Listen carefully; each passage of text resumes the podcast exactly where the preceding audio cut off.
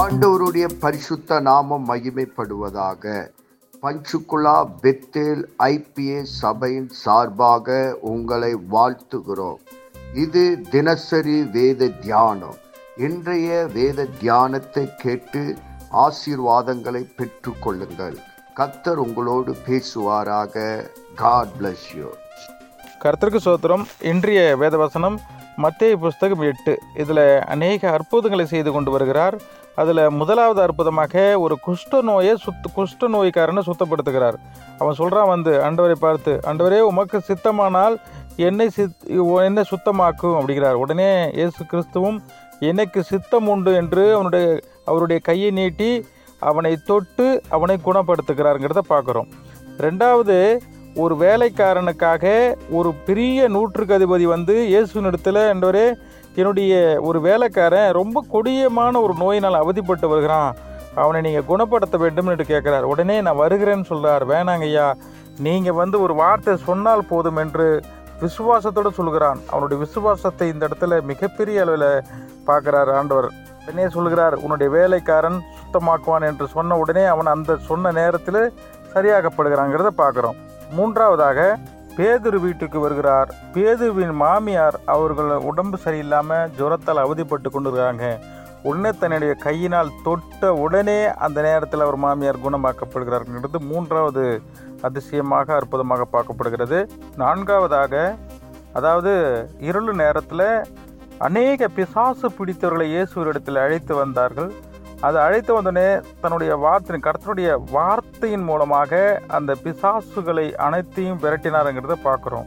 வார்த்தையின் மூலமாக விரட்டப்படுகிறது. இங்கேயும் இது ஒரு நான்காவது அற்புதமாக பார்க்கப்படுகிறது.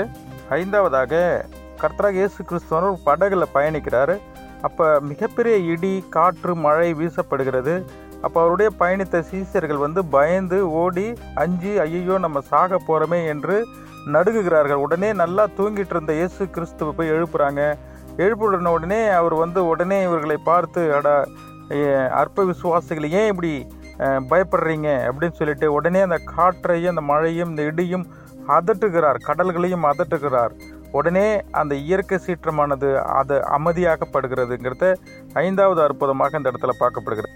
ஆறாவது அற்புதமாக அங்கே இரண்டு ஒரு போகும்போது இரண்டு பிசாசு பிடித்த இரண்டு பேர் வந்தாங்க. ஒரு கல்லறையிலிருந்து அவர்கள் மிகப்பெரிய பார்க்கறதற்கு அறிவுறுப்பாக கொடூரமாக இருந்தாங்க. அந்த வழியில் யாரும் போகாத வழியாக இருந்தாங்க அந்த வழியில் கர்த்தராக இயேசு கிறிஸ்து போகிறார்.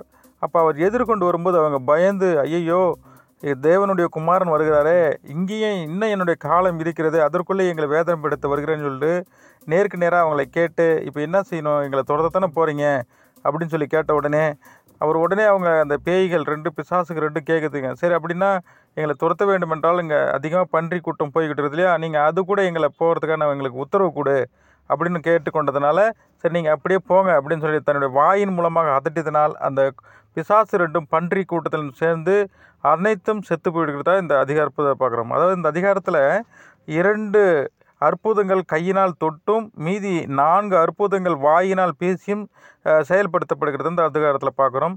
மேலும் இந்த அதிகாரத்தை முழுசும் படிப்போம் தியானிப்போம். கர்த்தத்தாமே ஆசீர்வதிப்பாராக. ஆமீன். நாம் செவிப்போம் பரலோகத்தின் தகப்பனே இந்த ஆசீர்வதிக்கப்பட்ட காலை வேலைக்காக உமக்கு நன்றி சொல்லுகிறோம். இந்த வேத வசனத்தின் மூலமாக எங்களோடு கூட பேசினதற்காக நன்றி. இந்த வேத வசனம் எங்கள் வாழ்விலை கிரியை செய்வதாக உம்முடைய நாம மகிமைப்படுவதாக இயேசு கிறிஸ்துவின் நாமத்தில் செபிக்கிறோம். எங்கள் ஜீவனுள்ள நல்ல பிதாவே ஆமேன்.